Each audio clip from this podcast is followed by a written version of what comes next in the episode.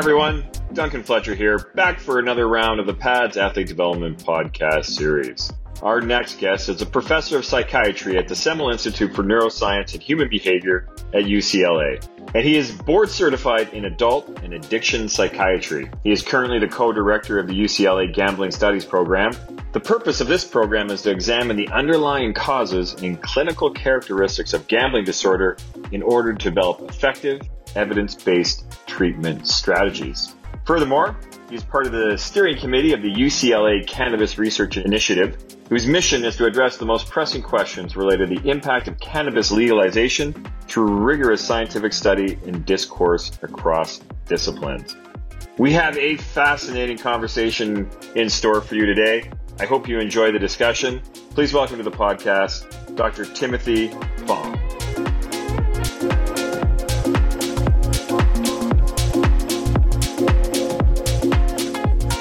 Hi, everyone. Duncan Fletcher here, back for another edition of the PADS Athlete Development Podcast series. Here with my colleague, Stephanie Thorburn. Stephanie, how are you doing today? Doing well. Excited for another fantastic series. Absolutely. Uh, and we're very pleased to have our guest with us today, Dr. Timothy Fong from UCLA. Dr. Fong, how are you doing today? Doing awesome. Thanks for having me. Well, we're excited to be able to have this conversation with you. We're talking about something that uh, a lot of athlete development specialists, I'm sure, are aware of as an issue, but they probably don't really know a lot of the details behind it. And we're talking about gambling. So, Dr. Fong, perhaps I could ask you how you came to start studying gambling and uh, its sort of addiction role and how you started to focus on athletes as you were going through that process. Well, thank you for that. Well, number one, I grew up in Chicago, a huge Chicago sports fan, just loving every major sports. And that was part of my childhood. And early development. Uh, but I went into psychiatry in the late 90s with the idea of really looking at addiction as a brain disease. So you think about the mid 90s, that was when that concept came about, that this wasn't an issue of morality or willpower or just uh, greed. It was an issue of brains changing. But I came out to LA in late 1998, and the first thing I saw coming to LA was a casino.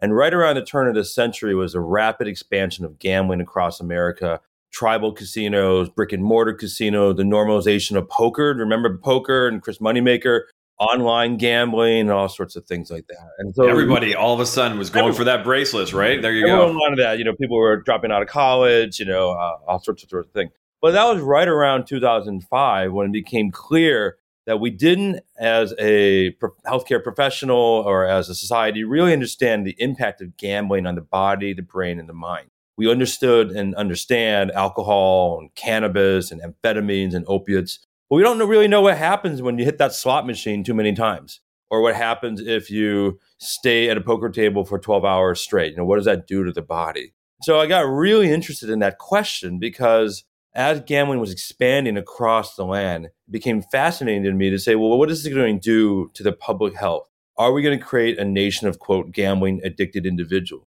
And if we are, how do we stop that? So that was 2005, and that's how we started to create our UCLA Gambling Studies program. Back then, really designed to understand the causes of gambling addiction, uh, developing uh, treatments and prevention strategies, and really just looking at gambling as a whole. And then what what really kind of got you thinking about the the role of gambling and, and looking at you know student athletes and professional athletes?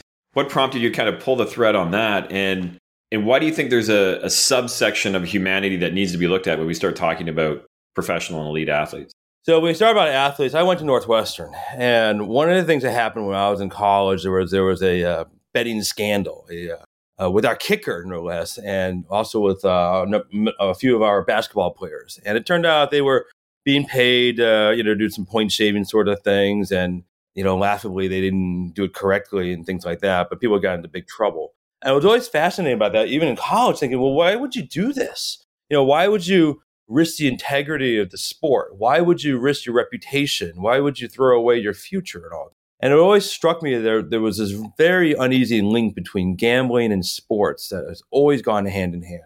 I also remember growing up in the 80s, one of the first things I was drawn to in the back sports page was looking at the betting lines or Jimmy the Greek. So it's always been there as part of sports. We would talk about it, but it would always be this kind of shady kind of business about it. So demand around gambling in sports has always been there, but it really wasn't until the last you know, take it over the last five to six years, where we starting with Chris Christie wanting to get this uh, legalized, and you had the Supreme Court, you had online gambling.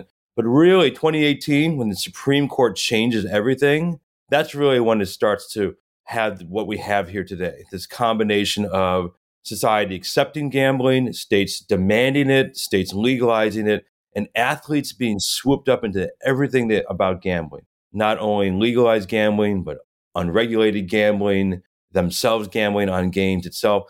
And so now you look at every news item, every few weeks, you're going to see a story about athlete and gambling or gambling and betting on sports and what does that mean for young people. So the long short of it is this relationship between gambling, sports, and athletes' mental health and wellness has always been there. Think back to Pete Rose. Think back to Joe Jackson.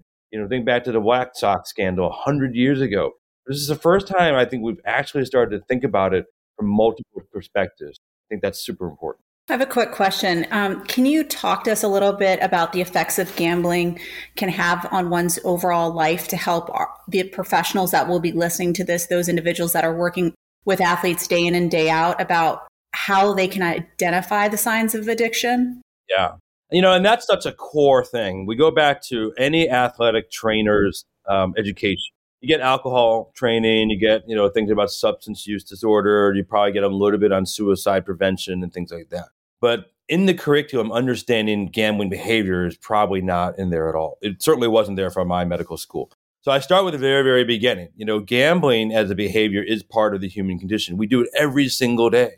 Do I take road A or road B to work to get there faster? Do I date John or do I date Jane or do I date both of them? And these are all essentially just gambles we have in our lives. Gambling, as we define it in this sense, though, is putting something of value on an event of uncertain outcome in the hopes of winning a larger reward. So traditionally, we think of that again as money, games of chance, poker, slot machines, betting on NBA finals, and things like that. So, unlike, say, alcohol or tobacco, which is another behavior where you ingest a substance into your body, gambling is you're doing a behavior that then triggers and tickles the brain to reactivate. So it's not like there's no nothing happening in the body, the brain. Lots of things are happening. So I think for a lot of athletic trainers to understand that is that gambling is a verb, gambling is an action, and when people are gambling, they're activating their body, their brains, and their minds. For the folks with addiction, gambling disorder or gambling addiction, their brains are built differently. I do not use the word damaged their brains are built differently so that they react differently to gambling stimulations and cues, and that um, through a combination of biological, psychological, and social risk factors, they can develop the disorder of gambling addiction. Now, what does that look like? That's where, in your mind's eye, when you close your mind's eye, if I say, what does someone with substance use disorder look like, or drug or alcohol addiction? You know, we can come up with some things. They're sleeping in late, they look disheveled, they're intoxicated, they're stumbling, they're failing to do their life responsibilities, their basic tasks. It's the same thing with gambling. You know, the men and women that I see when they come in with severe gambling disorder, they're not functional. They're not able to do their work. They're not able to show up on time. They're not able to do well. So for athletic trainers, that can be really puzzling because many of our athletes will look spectacularly great physically that have gambling disorder. But inside, they're really struggling emotionally. They may have problems with sleep. They may be irritable. Uh, they may blame everything else in the world for why things are going wrong. But ultimately, part of the problem is just gambling excessively. Yeah, and that definitely makes sense, you know, especially for those um, individuals in this space of athlete development, knowing that there's that need and that desire for their athletes who want to be the best, who want to compete, they want to win and it's another challenge. Gambling's another challenge uh, where the outcome could be to win and it sends probably those cortisol levels up and they get excited. Um, and it could start with something so innocent but that repeated pattern could end up creating some of the other behaviors that you just talked about. You know, and there was a large NCAA study a few years ago, ago to ask that question: Are athletes at higher risk for gambling addiction than, say, non-athletes? and, and the answer was mixed. It was muddled. Uh, certainly, uh, among the male athletes, there was higher gambling participation rates than uh, male students, and there was also a little bit of a higher rate of gambling addiction among certain sports, basketball and football. Among female athletes, that number was not was exactly the same as as female regular students. So there's some a lot of things to be learned there. I think for the athlete development specialist is number one, we don't have a urine drug test for gambling addiction. We don't have a blood test. We don't have any of those sorts of things. So if you just ask, hey, do you have a gambling problem? You know, that's not going to get a lot of, oh, yes, I do. So it's the hidden addiction. It's again, when you have gambling disorder, you don't think you have a problem. You think, oh, I have a problem with money, or I have a problem with luck, or I have a partner that doesn't understand what I'm doing, or you know what, the rest screwed me last night and that's why I lost. But the core of gambling addiction is continued gambling despite harmful consequences. So it isn't just going to Vegas one time and losing a lot of money. It's repeatedly engaging in gambling behavior and causing life problems. now, what are those life problems? Financial, it can be emotional, it can be physical. What kind of physical problems can come from gambling addiction? Sleep deprivation is the first one. Just being in a state of emotional stress is bad for the body. And for athletic trainers, I think this is the way we start to make that link. When you're in a state of gambling disorder, you're in a state of fight or flight all the time. You're worried about money, you're preoccupied by gambling, you're stressed out about lying, you're stressed out about covering up your tracks, you're worried about getting back to even. All that is essentially, as you said, getting cortisol out in your body, dopamine levels that are altered. That will affect body's ability to recover, ability to perform, and ability to just be naturally healthy.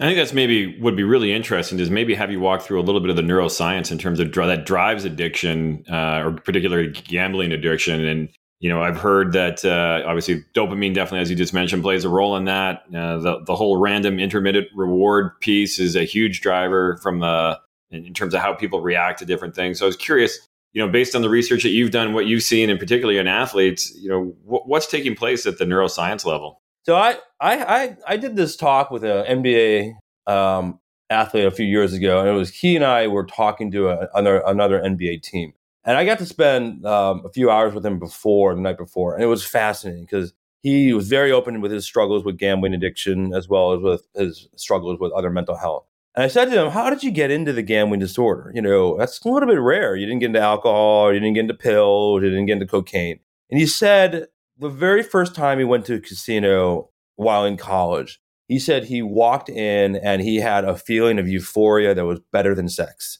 He said, I've never felt that safe. I've never felt that good. He also said very clearly, it was never about the money. I could care less whether I win or whether I lose. I just wanted to have that feeling of being safe. And he said the only way to get that was to be in the high rollers room, to be playing two or three spots of blackjack, a thousand a hand. He said I couldn't get that sense of safety playing nickel slots on uh, on the floor where people would recognize. And I said, well, then you know, sure, you had a great time, but what what then turned it into an addiction? Because he said very simply, I was chasing that feeling. And when he said that, I said that's exactly what patients with heroin addiction talk about, or alcohol, or cannabis addiction. They're chasing that high. They're chasing that feeling of intense emotion. And I think that's what people come to realize with all addictions, whether it's substance use disorders or behavioral addictions like gambling or shopping or other things, or even exercise, that there's an, a huge, robust initial response to that activity that gets that person's attention. That's that dopamine hit. That's that intensity that, wow, I never felt like this before. That in of itself is natural, but for people with addictive disorders, their initial response is probably a lot more intense than folks who do not have that addiction. So that's that neuroscience in terms of dopamine and serotonin, epinephrine, and their neurocircuits are built a little bit different in their ventral tegmental area, the midbrain area, you want to get to it. But for athletic trainers, that's how I would describe it. That's the genetic risk. You can't control that. Then you have the psychological risk factors, uh, things like untreated depression, untreated attention deficit disorder, untreated anxiety disorders, untreated trauma is a big one, right?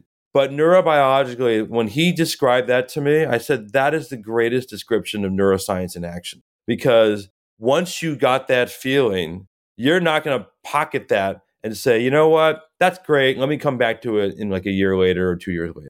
And immediately he described, well, you know, for the first few months, it wasn't that much of a problem because I'd go and I win, I lose, and it didn't start to affect me. But he said it was a few years later when it just started to slowly drag down everything his money, his athletic ability because he was tired all the time and he wasn't recovering from his injuries.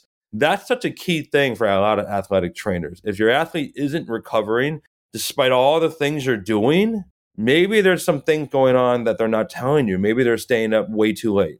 Maybe they're stuck on their phones. Maybe they're taking secret trips to casinos and instead of resting, you know, sitting in a chair for eight, nine hours. I mean, lots of, lot of very interesting links. But from a neuroscience standpoint, I think that's how I would describe it. And, and, and for patients, when I tell them that, listen, this is what your brain is built, this is how your brain just reacts. This is through no fault of your own. That's hugely, hugely relieving because there's such a sense when you have a gambling addiction that, you know what, I did this to myself. Uh, I am literally, figuratively, a loser.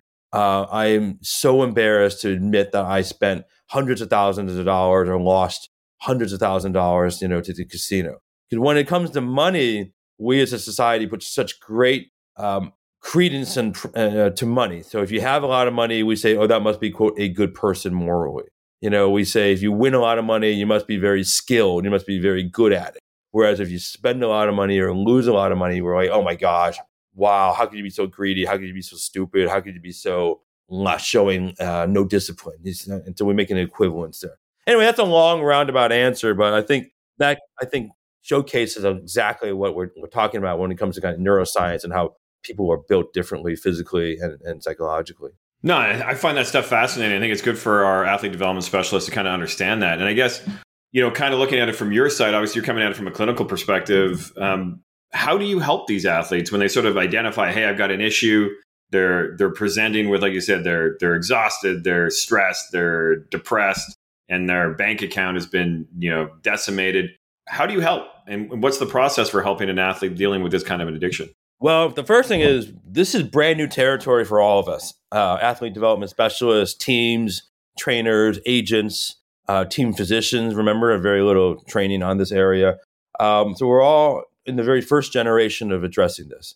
So the way I fold gambling into, I fold it into the same categories of all the things in our lives that affect our, our function sleep, nutrition, substances, stress management techniques. So I think for any athlete development specialist, it needs to start from the very, very first time you meet an athlete. And you go through your screenings, you go through your, your intake process, and you include gambling behavior or where do you spend your, your, your money, your financial health, maybe you call it that section, or maybe you talk about it as how do you spend your entertainment time. But whatever way, it's to capture and to uh, highlight that expectation that is so key that we are going to include gambling and how you spend your entertainment time, how you spend your financial money at the same level of anything else that's going to affect your body, your brain, and your function. And that's hard. It's a shift because for years we would be like, you know what? Don't ask about sex. Don't ask about how they spend their money. It's too personal, right? It, it's invasive. But now we've come to realize that these private matters are the things that actually drive health and wellness much, much more so. And if there's one thing I could say, by the time patients with gambling disorder show up into my office, it's pretty severe. It's like cancer that's spread to all the organs, it's metastatic. So, our hope is how do we do early detection of gambling problems and how do we do early prevention? So, I, I know now, like in a lot of these leagues, you know, the rookie camps and blah, blah, blah, you might get some cursory stuff. And I know, like now, the NCAA is starting to say we, we're concerned about gambling. We're trying to figure out how to get it into our training curriculums, but there's nothing standard yet that's mandated. And it's true for all the leagues, right? But again, part of that discussion has to start with we're going to include it at the same level of, of importance as physical health, as mental health, and uh, as other things. And you kind of said something there that was great. Like when they get to you, you know, the wheels have fallen off the proverbial bus. And I guess you kind of talked about, you know, here's some questions you can ask. I like that. You know, how do you spend your entertainment time? Uh, you know, what are you doing with your money? I think those are all good conversations. What are some other meaningful ways to really to have that conversation with a with a professional or an elite athlete to say, hey, let's really try and engage in a conversation around this. How are athlete development specialists able to be proactive from your perspective to really kind of cut through the veneer as to how an athlete is doing?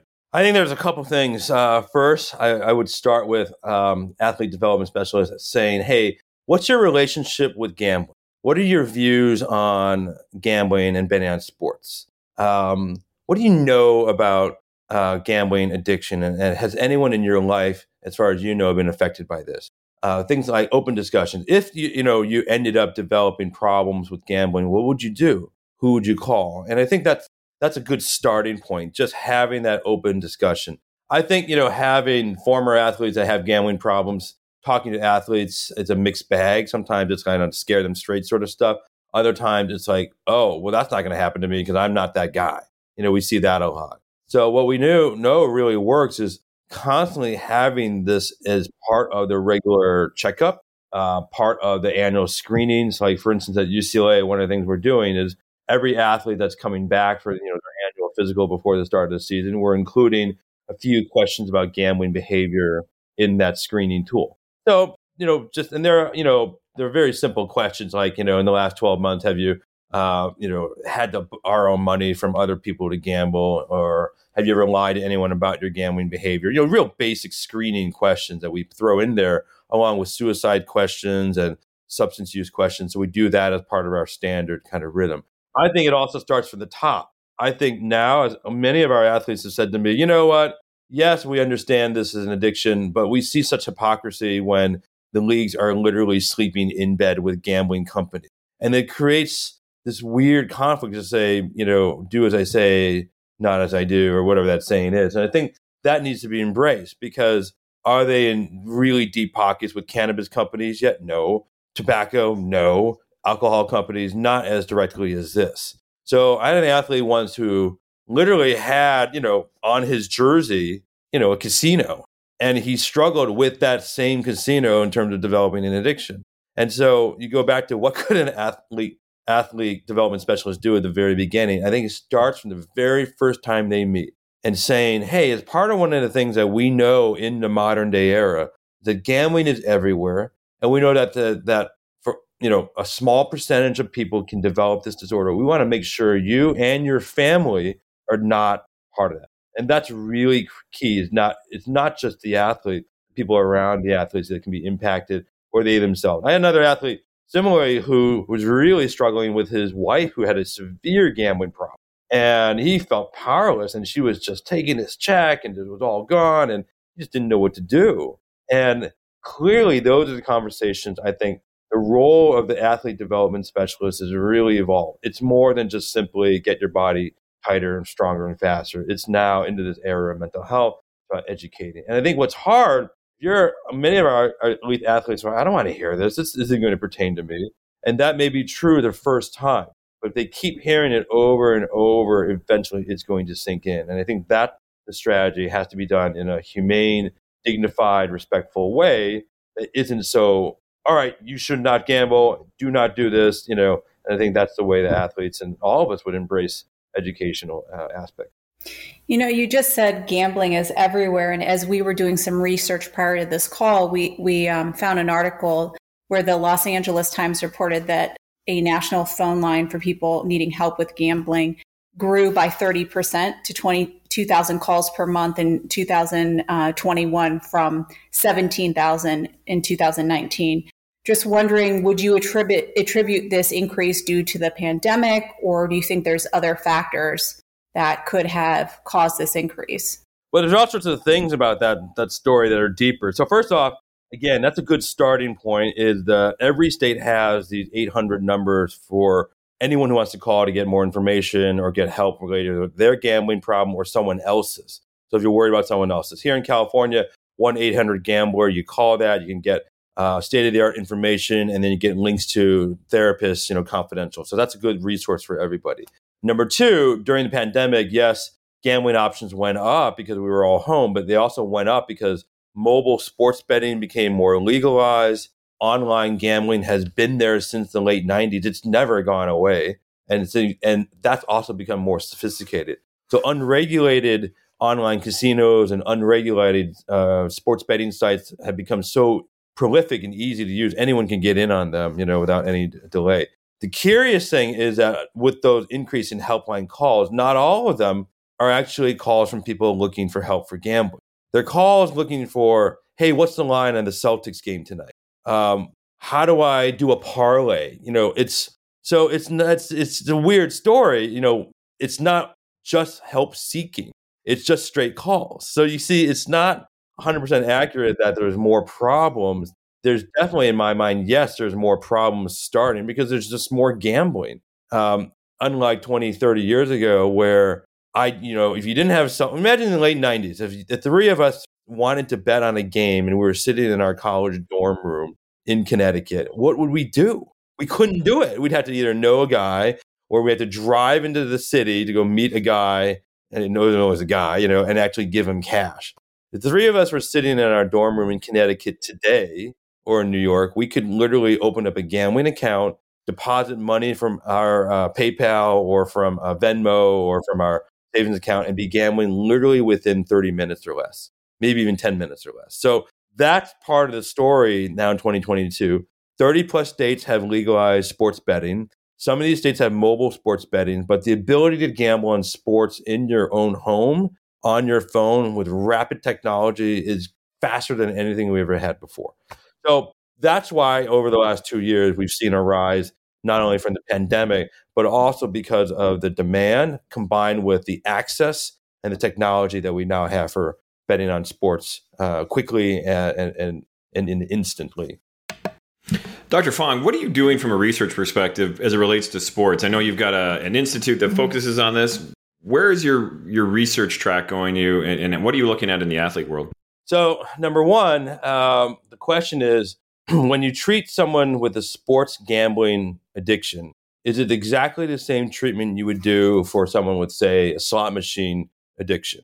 Um, we're not sure. We think the principles are the same. Uh, we know the consequences look similar, but there are differences in you know mindset and psychology and how they view money, how they view gambling, and things like that. So, uh, so we're trying to develop more spec- specific treatment plans and specific treatment strategies for sports bettors compared to non-sports bettors. That's number one. Number two, in California, obviously, we are looking at this year in fall 2022 elections, uh, looking at the question of should California legalize sports betting? And if that's true, I think we're going to be uh, very interested in to, to look at before and after to look at what impact does it have on the public health? So in other words, we're collecting data now to see, you know, how prevalent is sports betting? What uh, do people do? Where do they get money? You know, how do they do it? And let's say two or three years down the road, you know, if that number of men and women with gambling addiction goes up, or if we see more, you know, suicides, or we see more bankruptcy, could that be attributable to the legalization of sports betting? We're not sure. When it comes to athletes, um, definitely it's on the educational front.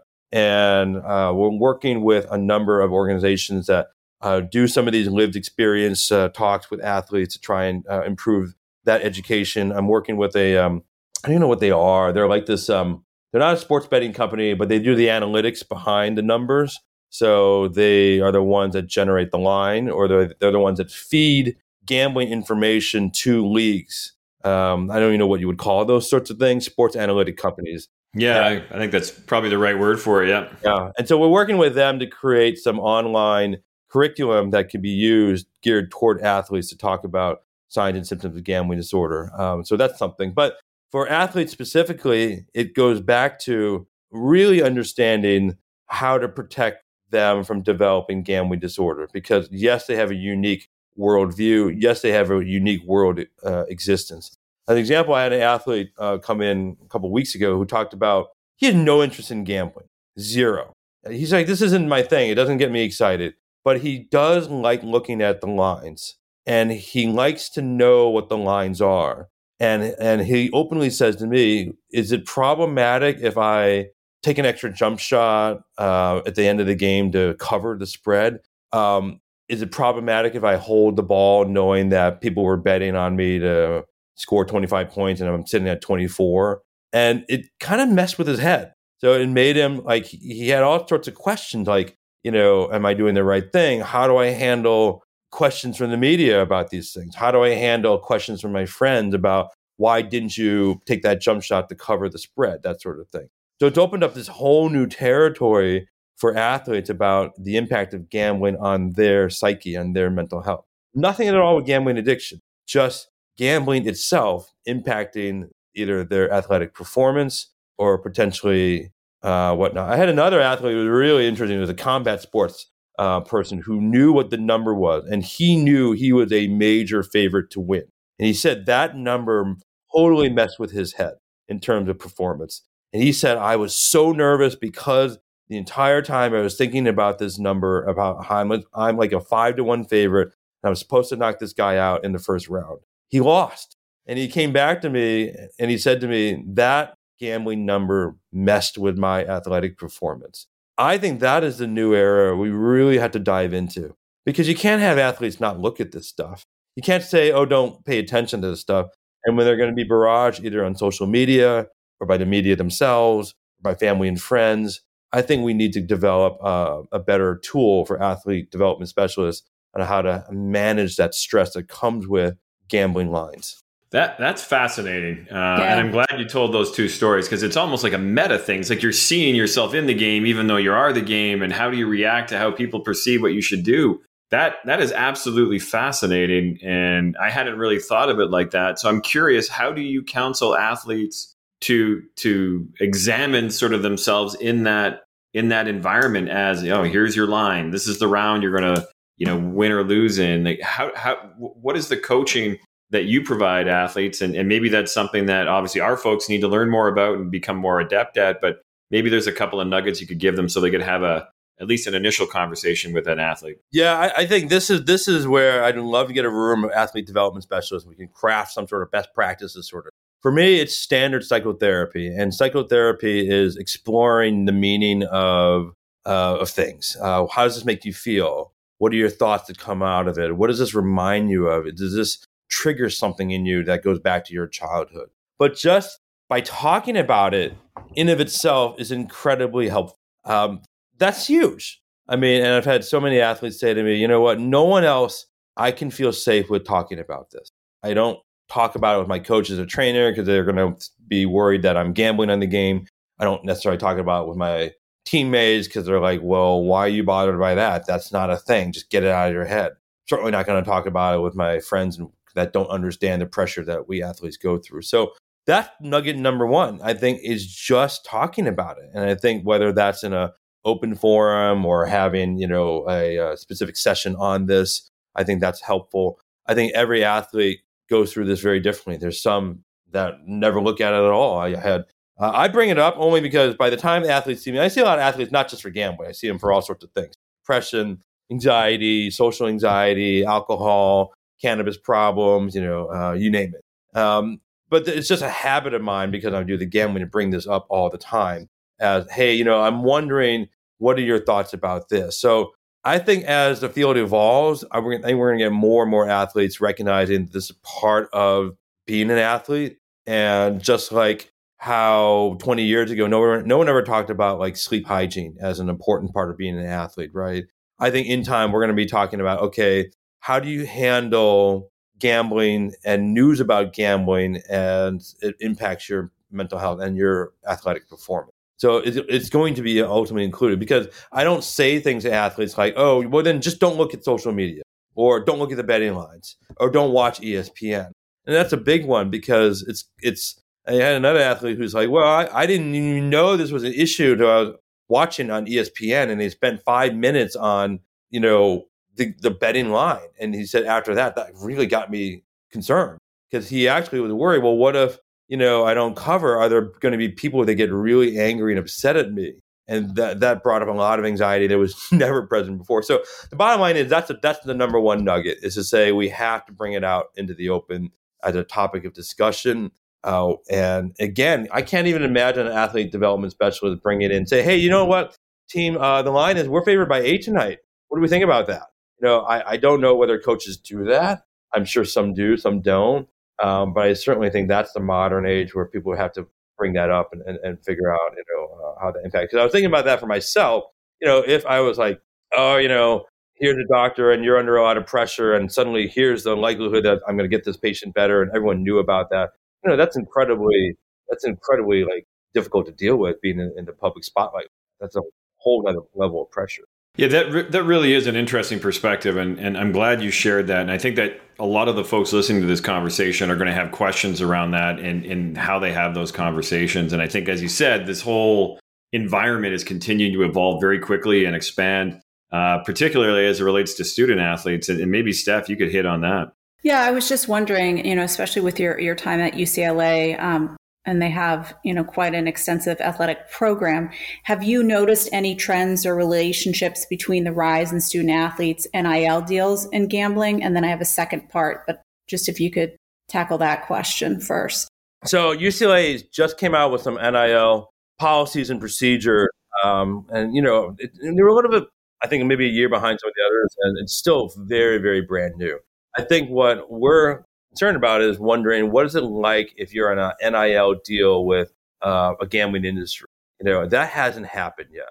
So that would be my number one thing. Like if you're actually working with a casino or working with a, an online sports betting thing, you know, what does that actually mean? So I was thinking about this. I was in Colorado a few months ago, and you know, you know, so much mobile sports betting and a lot of ads, and there was you know this Hall of Fame quarterback talking about the gambling app being the best gambling app out there. You know, 10 years ago, that never would have occurred. This, again, that uncommon and un, you know, almost unsafe, you know, relationship between gambling and sports. Now it's right there out in the open. Is that a bad thing or a good thing? You know, I think it's an important thing for us to look at moving forward. For our student athletes, I think it's important for to remember that, you know, and we talk with them a little bit about NIL deals, is that, you know, this is so new. No one really knows how this is going to impact you five years or 10 years down the road. Um, no one wants to be taken advantage of. No one wants to lose opportunities as well. But I tell you know our athletes when it comes to NIL deals is yes, of course, being careful makes sense, but what's more important is understanding what could happen in two to four years if it goes poorly. Meaning, and I think that's where we end up spending a lot of time on that. The second part of this is that we still don't have a gambling quote policy that's super clear and right in your face for athletes. Yes, they when they come in and at UCLA, they clearly have substance policies, you know, about using illicit drugs, about cannabis, about alcohol. But we don't have anything in writing that says to them, you should not gamble or beware of gambling because gambling is an interesting thing, is still 21 and over. Now, there are some casinos scattered throughout America that are 18 and over, but the vast majority of casinos are still 18 and over. The lottery is 21 and over. And yet, we don't have a written policy. And that's where I wish we had more of this by schools handing to athletes and saying gambling is still an adult activity that's 21 and over. Any gambling activity you do underage is technically breaking the law. Now, you see how we've all come to accept and acknowledge that gambling is, quote, completely societally acceptable, but it's still technically breaking the law. If an 18 year old college student athlete walked into a Las Vegas casino and plays blackjack, that is breaking the law.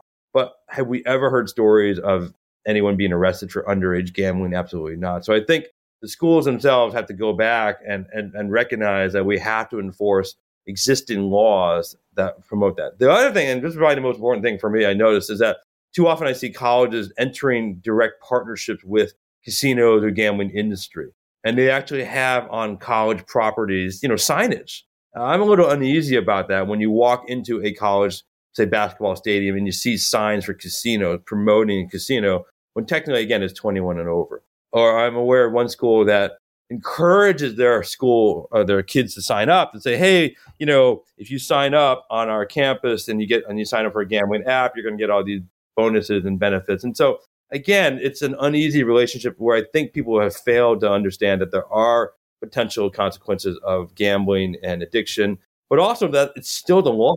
You got to be 21 to gamble. You know, well, it's so interesting, you know, when you think from the collegiate model, because the NCAA years ago came out with the campaign "Don't Bet on It," and it's sports gambling, but um, such a fine line that you, you tell your student athletes don't bet on sports, but they're doing blackjack or the slot machines, and it can end up going from something as simple, one might say, as a as you know blackjack or slots, to then they start crossing over that line to something that could be illegal because they're underage, Right. or um, they're betting on a sport that the NCAA has sanctioned is illegal and that's an NCAA violation, and they can lose their eligibility as well as the teams, depending on what sport it is. Yeah, it's really complicated because I remember that um, that uh, that campaign, and I always struck with it because it should have been more than just "don't bet on sport." It should have been "don't uh, don't bet on sport for what reason?" Uh, and it should have been "don't bet at all." No, I mean, don't bet on your sport. Of course not. I think explaining that better would be a lot better. To say, you know, why, what the reasons why you can't. And it's not just sports integrity, it's also against the law. I think that was the big one for me. Yeah, and, and I'll say from someone who who ran compliance and was on a college campus, I really took the time with my student athletes to explain um, what it meant and why, and the impact it would have for the individual, their team, and potentially the institution. Because if you just give them a rule and there's no background, it doesn't resonate with them. And I think uh, you know, Dr. Fong, I think, but before we wrap, I think one of the interesting things about the work that you do is not only are you focused on on uh, on gambling and gambling addiction, is that uh, you also research cannabis in an athletic context as well. And I think this might be a great opportunity for a teaser for another future podcast that we hope to have here.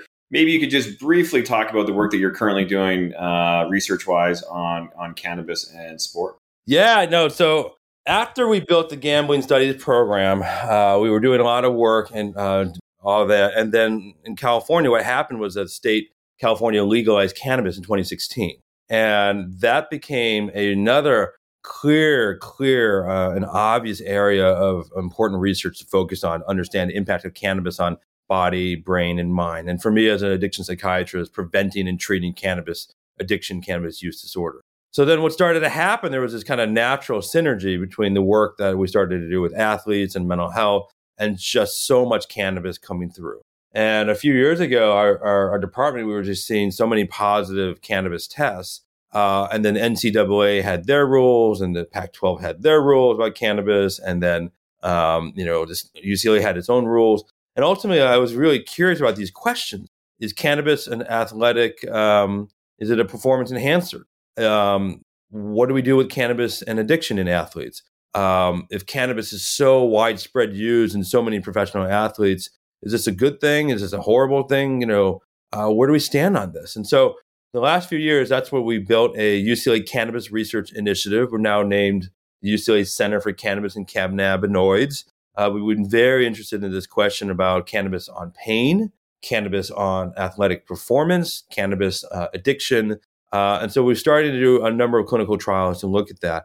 Um, but to give you a teaser on some of the burning questions in athletics, again, I had a, um, a couple athletes who come to my office who said, if I didn't use cannabis throughout my athletic career, I would have been forced to retire years ago because it really helped me with pain and sleep. I've had other athletes who became so psychotic on cannabis that they lost their careers very quickly.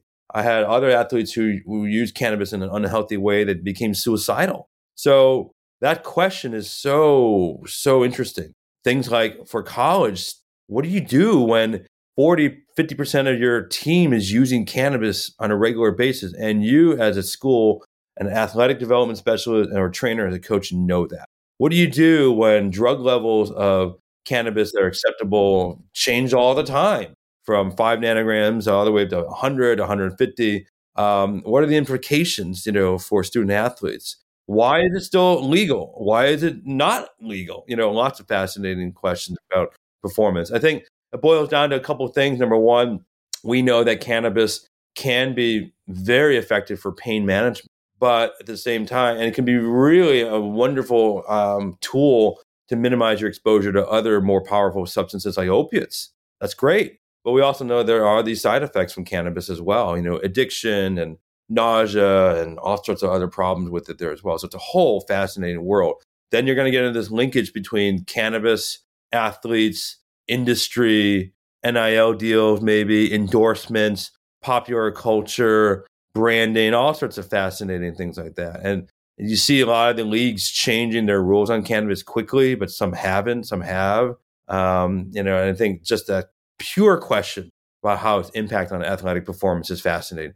As an example, in the combat sports world or in um, extreme sports like marathons, there's no doubt that cannabis can be performance enhancing, allow you to train harder, allow you to endure, to put up with just the pain and agony of running 26 miles. So cannabis can really help you perform better. Uh, I've had a professional golfer who who said cannabis allowed me to be much calmer putting. I didn't get the yips. And I've had others who use cannabis and they had terrible performance athletically, and they're like, "Well, the reason I did so badly was because of you know the refs or whatnot." And no, it was because you were intoxicated at the time that you were playing the game. And that might be a problem. So well, that is a, a, phenomenal teaser for our next conversation. But I think critically, you've hit on a number of issues that are particularly important and relevant to our our membership here at PADS. Uh, so, uh, on behalf of our global partners, uh, thanks again, Dr. Fong, for agreeing to talk to us today. Really appreciate it. Really great. And if people want to reach out and find us, they can find us at uclagamblingprogram.org, or you can hit me up on Twitter at Fongster98 that is a sweet Twitter handle. I like it. We'll make sure that information gets shared. And again, thank you very much for making the time today to connect.